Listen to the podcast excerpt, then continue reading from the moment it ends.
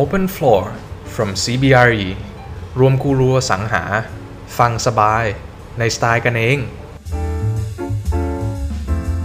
สวัสดีครับ ขอต้อนรับคุณผู้ฟังเข้าสู่ Open for from CBRE ผมเจตชุนถนอมจากทีม Investment and Land วันนี้ทำหน้าที่ดำเนินรายการใน EP นี้ครับ ก่อนจะเริ่มพูดคุยกันอย่าลืมกดติดตาม CBRE Thailand Podcast เพื่อฟัง Insight จากตลาดอสังหาได้ทาง Spotify YouTube Apple Podcast และ Google Podcast ครับ EP นี้เราจะมาพูดคุยกันในเรื่องการลงทุนอสังหาของไทย ในหลาย ๆ ปีที่ผ่านมา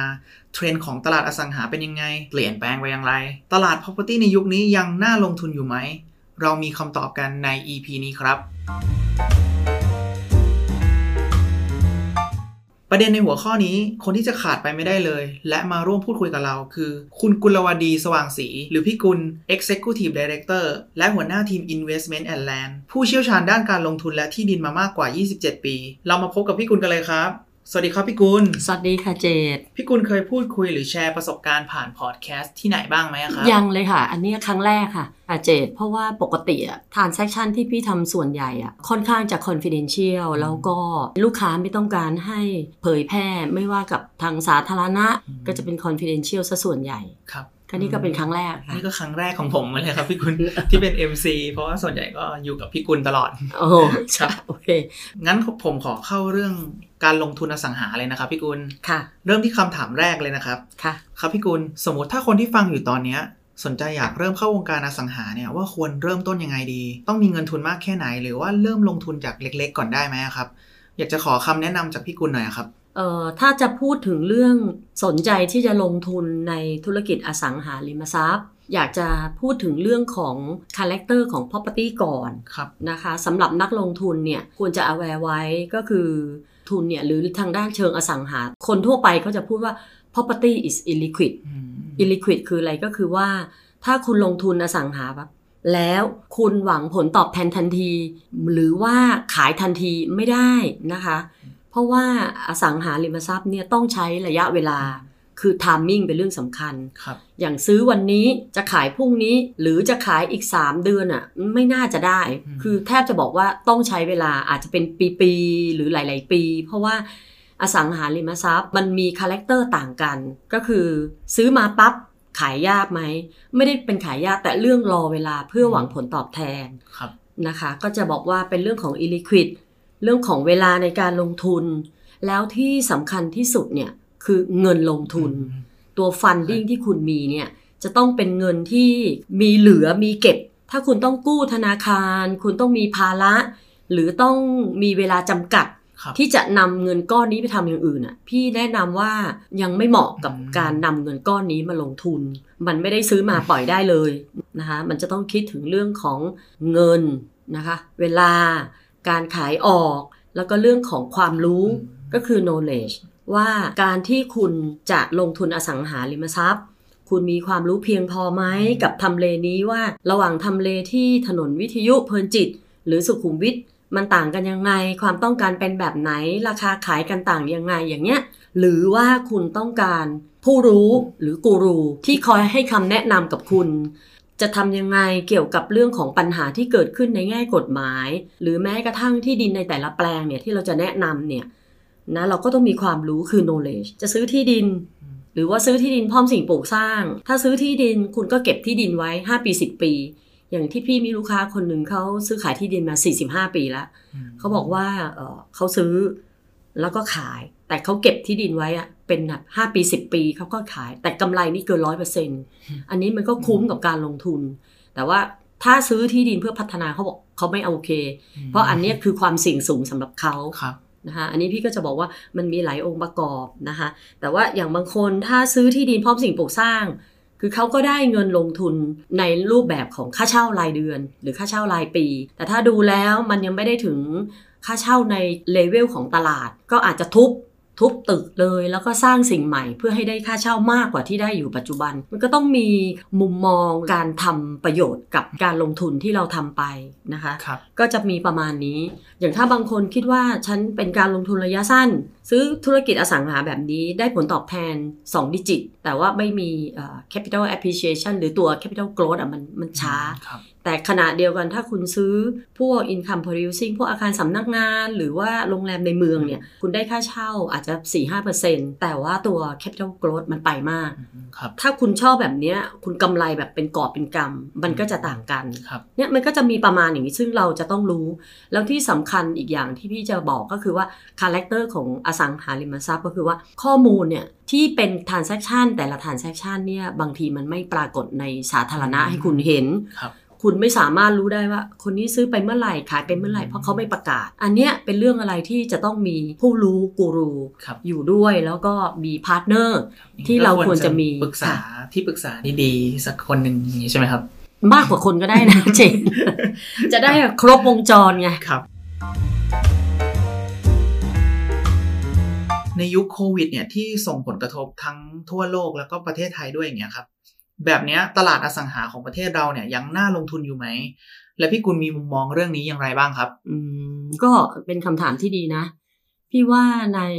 ทุกวิกฤตอะก็จะมีโอกาสนะเรื่องกระทบของโควิด ที่เกิดกับอสังหาริมทรัพย์บ้านเราหรือทั่วโลกเนี่ย พี่คิดว่าพี่อยู่ทางเออแผนก investment and land นะคะ เป็น capital market ก็จะเป็นเรื่องของการลงทุน เป็นพวก on block sale เป็นเรื่องการซื้อขายที่ดิน หรือปล่อยเช่าที่ดิน พอเกิดเรื่องวิกฤตโควิดนะคะ ปี 2020 เนี่ย ในไตรมาสหนึ่งอะเราก็ยังไม่เห็นชัดมาก แต่ว่าลูกค้าส่วนใหญ่เขาก็จะเริ่ม aware แล้วว่ามันมีเรื่องวิกฤตโควิด ของปีที่แล้วเนี่ยแทบจะบอกได้เลยว่าการซื้อขายที่ดินเนี่ยมีน้อยมาก แต่ก็ยังมีลูกค้าบางรายที่มีการปิดดิวกับทางเราไป เพราะว่าด้วยเรื่องของทำเลนะคะโลเคชันที่ปิดไปก็จะเป็นทำเลแถว CBD ลุมพินีนะคะซึ่งเป็นทำเลที่ถือว่าเป็นหนึ่ง ใน CB ทั้งหมดแหละ อันนี้ก็เป็นเรื่องของแง่คิดการลงทุนว่าถ้าเรามี property หรือที่ดินในทำเลที่ดีนะคะ แล้วมันก็จะไม่ได้มีมาเสนออีกเนี่ยเราก็มีการตัดสินใจเลยสำหรับนักลงทุน แต่ว่าอย่างที่บอกว่าวิกฤตก็จะมีโอกาส developer บางรายนะคะเขาก็หันมาเรียกว่าเน้นเรื่องพวกทำบ้านขายครับเป็นพวก housing project ไม่ว่าจะเป็นอยู่ในเมืองจำนวนหลังไม่มากนะคะ หรือ จะเป็นรอบนอกที่เป็นโลเคชันใหม่ใกล้ทางขึ้นทางลงทางด่วนเงี้ยค่ะอืมก็จะมีผู้ประกอบการเนี่ย ก็จะซื้อที่ดินในราคาที่ไม่สูง แล้วก็คิดว่ามีตลาดจบภายในปีหรือ 2 ปี อันเนี้ยก็จะเป็นโอกาสปรับผังของตัวเองมาเป็นเรื่องของทำบ้านขาย ซึ่งบริษัทเราเองในปีที่แล้วแผนก residential sale เขาก็ขายได้ดีในปีที่แล้วนะคะครับ พวกบ้านราคาสี่ห้าสิบร้อยล้านอะไรเงี้ยขายได้ แล้วก็กลางๆรอบนอกหน่อยอะไรเงี้ยมันก็เลยจะบอกว่ามันเป็นวิกฤตโควิด แต่ในมุมมองของนักลงทุน เราก็ต้องหาโอกาสนะคะว่ามีธุรกิจประเภทไหนที่น่าลงทุน แล้วประเภทไหนที่เราควรจะชะลอการลงทุนไปนะคะครับแล้วอย่างเอ่อธุรกิจอย่างออฟฟิศอย่างเงี้ยครับที่ค่อนข้างมีผลกระทบจากโควิดที่ work from home อะไรเงี้ยพี่กุลมีความคิดเห็นยังไงบ้างครับ อ๋อ ก็อย่างที่เรามองว่าที่ผ่านมาก่อนหน้านี้จะเป็นเรื่องของ Office Leasing เนี่ยจะเป็นเรื่องของ Co-working Space แต่พอมาเจอเรื่องโควิด มันก็กลับกลายเป็นเรื่องของ Work from Home ไป ซึ่ง Work from Home เนี่ยเราอาจจะมองได้เลยว่าการใช้พื้นที่อาคารสำนักงานเนี่ยลดลง ถ้าเป็นแบบนี้เราเห็นได้ชัดเลยว่า 1. พื้นที่ใช้น้อยลงนะคะสองด้วยผลกระทบทั้งทั้งวงการของธุรกิจปั๊บผู้เช่าก็ต้องกลับมาต่อราคาค่าเช่ากับเจ้าของอาคารนะคะแลนด์ลอร์ดส่วนใหญ่ ก็ยินดีที่จะลดค่าเช่าลง ส่วนอ่าธุรกิจประเภทอื่น ๆ ที่มีผลกระทบนะคะ เราก็จะเห็นได้ชัดก็คือธุรกิจโรงแรม ก็แน่นอนอยู่แล้วล่ะ operation cost อะไรต่อมีอะไรกับคนที่จะมาพักเนี่ยมันไม่สมดุลก็คือพูดง่ายๆว่าขาดทุน ขาดทุนต่อเนื่องกันมาตั้งแต่ปีที่แล้วจนปีนี้ ก็สำหรับผู้ประกอบการที่ยังเปิดเขาก็มองว่าในเรื่องของบุคลากร ทรัพยากรบุคคลเป็นเรื่องสำคัญของธุรกิจครับ ถ้าจะมา reopen เนี่ย การหาคนก็ไม่ใช่เรื่องง่ายเนาะก็คือเปิดกันไปแล้วก็รับในภาวะปัจจุบัน ธุรกิจใกล้เคียงกันก็จะมีเป็นอพาร์ตเมนต์กับ service apartment ที่พี่จะมองในภาพรวมอะก็คือว่าอันนี้ก็ทำให้ตึกต่างๆ ที่เคยได้เช่า 8-90%เนี่ยอพาร์ตเมนต์ต่างๆ หรือ service เนี่ยลดลงเหลือ 50%ค่าเช่าสำหรับการปล่อยเช่าห้องพัก หรือ service อะไรก็แล้วแต่เนี่ย คือค่าเช่าก็ลดลงน้อยลง ใช่ แล้วก็ส่วนอีกตัวหนึ่งที่พี่มองว่าก็ยังเจอภาวะของวิกฤตก็คือพวกธุรกิจค้าปลีกก็คิดว่าจะคงทำรายได้ได้ในช่วงปีใหม่นี้ high season ก็ไม่แน่ใจว่าปีหน้าจะเกิดอะไรขึ้นจะขึ้นก็ตอนนี้ถ้าทำอะไรได้ก็รีบทำครับนะคะ ธุรกิจค้าปลีกบางรายร้านอาหารเขาก็ concept เปลี่ยนไปอีก อาจจะไม่ได้อยากอยู่ในห้างละ มันก็จะเป็นเทรนด์ที่เราเห็นความเปลี่ยนแปลงเปลี่ยนแปลงตั้งแต่โควิดเข้ามานะคะ วิกฤตเข้ามาโอกาสก็มี จะเห็นว่าธุรกิจทางออนไลน์เนี่ยเขาโตขึ้น เขาก็มีการใช้พื้นที่ของเขามากขึ้น ไม่ว่าจะเป็นพื้นที่ การใช้พื้นที่สำนักงานอาคาร แล้วก็ที่ตามมาก็คือเรื่องของโลจิสติกครับอันเนี้ยก็อย่างที่บอกว่าในวิกฤต ก็มีโอกาสแต่อยู่ที่ว่าโอกาสนั้นน่ะอยู่ที่ไหน แล้วนักลงทุนแต่ละรายเนี่ยก็จะต้องผันตัวเองไปตามเทรนด์ของพวกคอน sumer ครับแล้วดูว่าการลงทุนเนี่ยถ้าเป็นแบบเดิมๆอาจจะไปไม่ได้อืมเราอาจจะต้องไปดูในการลงทุน หรือว่าแตกรูปแบบออกไปไม่เพื่อให้อยู่รอดได้ครับ ข้อคำถามที่ผ่านมาเนี่ยได้ความรู้จากพี่กุลเยอะมากเลยครับค่ะแบบนี้เนี่ยผมสงสัยว่าเกือบ 30 ปีเลยเนี่ยพี่กุลเห็นการเปลี่ยนแปลงอะไรบ้างในยุคต่างๆ ของการลงทุนอสังหาครับ พี่มาเริ่มอาชีพอสังหา ก็เจอจังหวะต้มยำกุ้ง วิกฤตต้มยำกุ้งเนี่ยเกิดเฉพาะในประเทศไทย เพราะว่ามันเป็นช่วงที่สถาบันการเงิน 56 แห่งปิดตัวลงครับแต่ว่าเศรษฐกิจทั่วโลกก็ยังปกติอืมนะ ก็เลยทำให้นักลงทุนต่างชาติ หรือนักลงทุนชาวไทยเองเนี่ยสนใจที่จะมาลงทุน เพราะว่า 56 สถาบันเนี่ยเขามีพวกอสังหาริมทรัพย์ มาจำนองมากู้ไว้ อสังหาเหล่านี้ก็เหมือนกับว่าถูกนำมาขาย โดยมีการประมูลจากสถาบันหน่วยงาน ทั้งในประเทศและต่างประเทศ รวมทั้งนักลงทุนรายย่อยก็มีบ้างนะคะ เราบริษัท CBRE เองเนี่ยก็มีลูกค้าเข้ามาเยอะคำถามที่เกิดขึ้นจากช่วงวิกฤตต้มยำกุ้งเนี่ยก็คือว่าที่พี่จำได้คือเขาจะถามว่า แล้วเมื่อไหร่วิกฤตเนี้ยจะสิ้นสุดลงคำตอบของเราก็คือว่าสำหรับพี่นะก็ตอบว่า อย่ามองว่าเมื่อไหร่จะลง มองว่าถ้ามีโลเคชันไหนที่ดีราคามองแล้วเนี่ยอย่างน้อยมันก็ต่ำกว่าในราคาช่วงฟองสบู่ อันเนี้ยลงทุนได้เลย เพราะว่าอสังหาริมทรัพย์อะไม่เหมือนธุรกิจอย่างอื่น พี่จะบอกทุกคนเสมอว่าที่ดินแปลงนี้ขายแล้วขายเลย เช่าแล้วเช่าเลย มันไม่เหมือนธุรกิจ consumer product ผลิตได้เรื่อยๆ อันนี้มันไม่ได้มันอยู่ตรงนั้นอะมันไม่ได้ขยับขยื่นไปไหน ยกเว้นว่ามีการเปลี่ยนเจ้าของ อันเนี้ยเป็นเรื่องที่นักลงทุนเนี่ยก็มองว่าถ้าโลเคชันดีเนี่ยเราแนะนำว่าลงทุนได้เลย นะไม่ต้องรอครับอย่างในช่วงวิกฤตเนี่ยพี่เองเนี่ยก็ขายที่ดินเนี่ยนะคะยังสุขุมวิทเนี่ยยังจำได้ว่าเราซื้อขายกันตอนนั้นเนี่ยก็เป็นที่ในซอยสุขุมวิทซอยหนึ่งเอ่อซื้อขายตอนนั้นเนี่ยไม่ถึง1นึ่งแสนบาทต่อตารางวานะคะลูกค้าเขาก็ซื้อไว้ใช้งานตอนแรกแหละ แล้วพอถึงจุดที่ความเจริญมันเข้ามาเรื่อยๆ ลูกค้ารายนี้ก็ขายที่ไปให้กับผู้ประกอบการ ซึ่งนำที่ดินแปลงเนี้ยไปพัฒนาเป็นอาคารสูง เป็นอาคารชุดพักอาศัยค รับราคาที่ซื้อไปไม่ถึงแสน แต่กลับที่ราคาที่เขาขายไปใน 10 กว่าปีต่อมาเนี่ย ขายได้ประมาณ 7 0 0 0 0 0 บาทโอ้ต่อตารางวา ก็ถือว่าขึ้นเยอะมาก ใช่ อัตราโตของมูลค่าที่ดินอะไป 700 กว่าเปอร์เซ็นต์อืมอันเนี้ยเป็นเสน่ห์อย่างหนึ่งของการลงทุนอสังหาริมทรัพย์ครับอย่างที่พี่บอกว่าเป็น illiquid แต่ว่าคุณต้องมีเงินแล้วคุณรอได้ คุณจะได้กำไรแบบที่คุณพอบอกว่า 700กว่าเปอร์เซ็นต์เนี่ย คุณโห บางแปลงเนี่ยขายได้เป็นล้านนะอันเนี้ยก็คือจะบอกว่าในช่วงวิกฤตต้มยำกุ้งเนี่ยคนที่ซื้อที่ในแปลงนั้นเนี่ยพอสิบปีให้หลังมาขายทุกคนกำไรหมด แต่ว่าถ้าเราพูดเปรียบเทียบในเรื่องของในแต่ละช่วงเนี่ยพี่คิดว่าวิกฤตต้มยำกุ้งเนี่ยต่างชาติยังมาลงทุนบ้านเราครับนะคะ อันนี้ก็เป็นช่วงของวิกฤตต้มยำกุ้ง พอมาช่วงที่สองของพี่ก็จะเป็นช่วงของวิกฤตแฮมเบอร์เกอร์อืมครับ วิกฤตแฮมเบอร์เกอร์เนี่ยไม่ได้เป็นผลกระทบอะไรที่เกิดขึ้นในประเทศไทย เกิดจากที่ต่างประเทศนะคะที่อเมริกา นักลงทุนชาวต่างชาติเนี่ยหลาย ๆ ชาติที่มาลงทุนในประเทศไทย ได้รับผลกระทบจากตรงนั้นครับพอถึงช่วงแฮมเบอร์เกอร์เขามีความจำเป็นต้องขาย ไม่ว่าจะเป็นเรื่องของที่เขาลงทุนไว้นะ เป็น income producing property อาคารสำนักงาน เป็นโรงแรม หรือว่าอาจจะมีที่ดินบ้างอะไรอย่างเงี้ยครับ ก็จะบอกว่าในช่วงของแฮมเบอร์เกอร์เนี่ยธุรกิจในบ้านเราดี ในช่วงนั้นก็จะมีพวก luxury คอนโดมาใหม่ ๆ ซึ่งตอนนั้นยังคิดเลยว่าจะใช้เป็น luxury หรือ hyper อะไรเงี้ยนิยามของอสังหา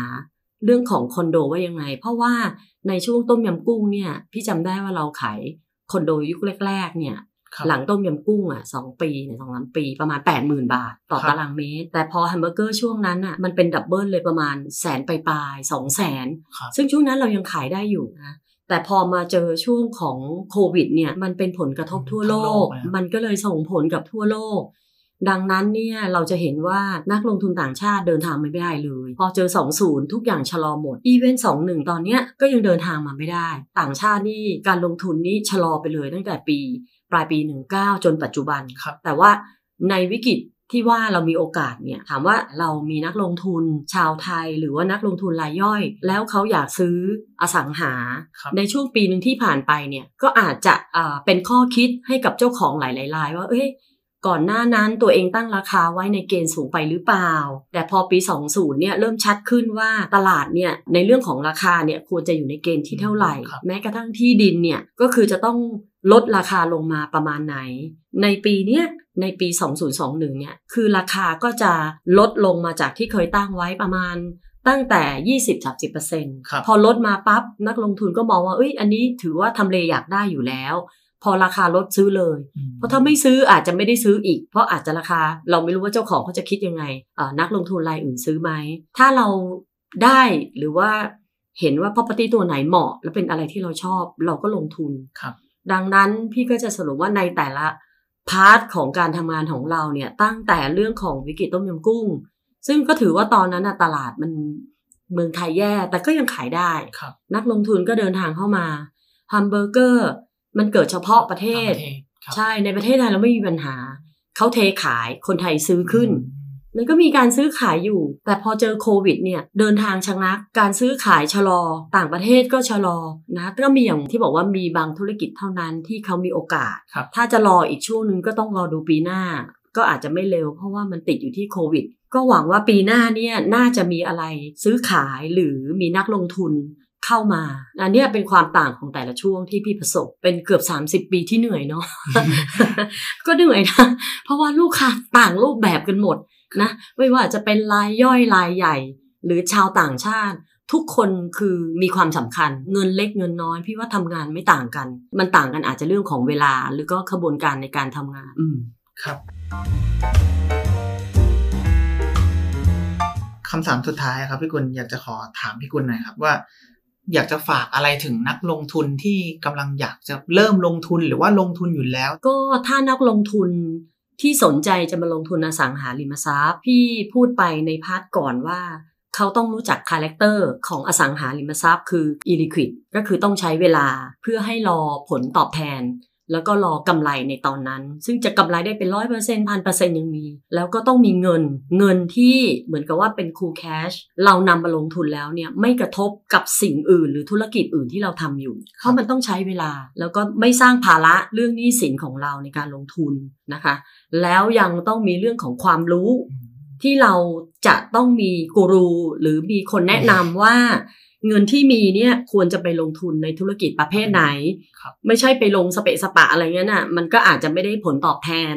มันอาจจะเป็นการขาดทุนด้วยซ้ำครับนะอย่างที่พี่บอกว่าความรู้ทางอสังหาริมทรัพย์อะบางทีเรื่องข้อมูลมันไม่เปิดเผยในตลาด มันก็ต้องอาจจะมีคนรู้แล้วก็แนะนำว่าเอ้ยควรจะลงทุนแบบนั้น ไอ้นี่เขาซื้อขายเป็นราคาเท่านี้นะครับเราจะได้ไม่เดินทางหรือลงทุนผิดครับอันเนี้ยก็จะเป็นประมาณหลักๆ แล้วอย่างที่พี่บอกว่า ในช่วงของต้มยำกุ้ง หรือช่วงของ hamburger crisis เนี้ยมันมีภาวะเกิดขึ้นหลายอย่าง แต่ก็ยังมีนักลงทุนลงทุนเพราะอะไร เพราะ location ถ้า location ดีนะคะ แล้วมันหาไม่ได้อีกแล้ว อย่างที่พี่บอกเราไม่เหมือน consumer product ถ้าลงทุนตรงนี้ที่ดินแปลงนี้ตึกนี้ ถ้ามีโอกาสเราลงทุนก็คือตัดสินใจเลยนะคะแล้วมันจะให้ผลตอบแทนกับเรา ในสิ่งที่เราคาดหวัง ขอให้เราเลือก location ให้ถูก แล้วก็ประเภทที่เราเลือกเนี่ยต้องเป็นประเภทที่เราชอบครับเราชอบอาคารพาณิชย์ เราชอบที่ดิน หรือเราชอบซื้ออพาร์ตเมนต์เล็ก ๆ อะไรเงี้ยแล้วแต่ เพราะถ้าเราชอบแล้วเนี่ยสิ่งต่างๆ เหล่านี้มันจะ drive ตัวเราเนี่ยครับให้เราเนี่ยได้ทำในสิ่งที่เราชอบแล้วก็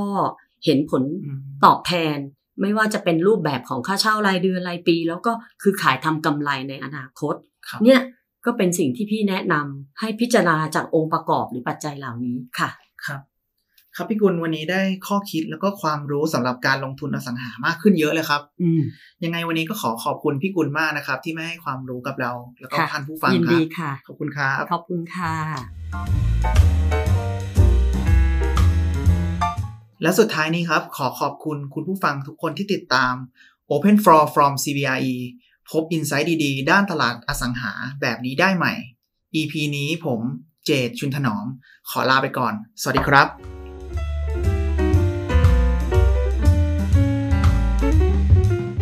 Open Floor from CBRE รวมกูรูสังหา ฟังสบาย ในสไตล์กันเอง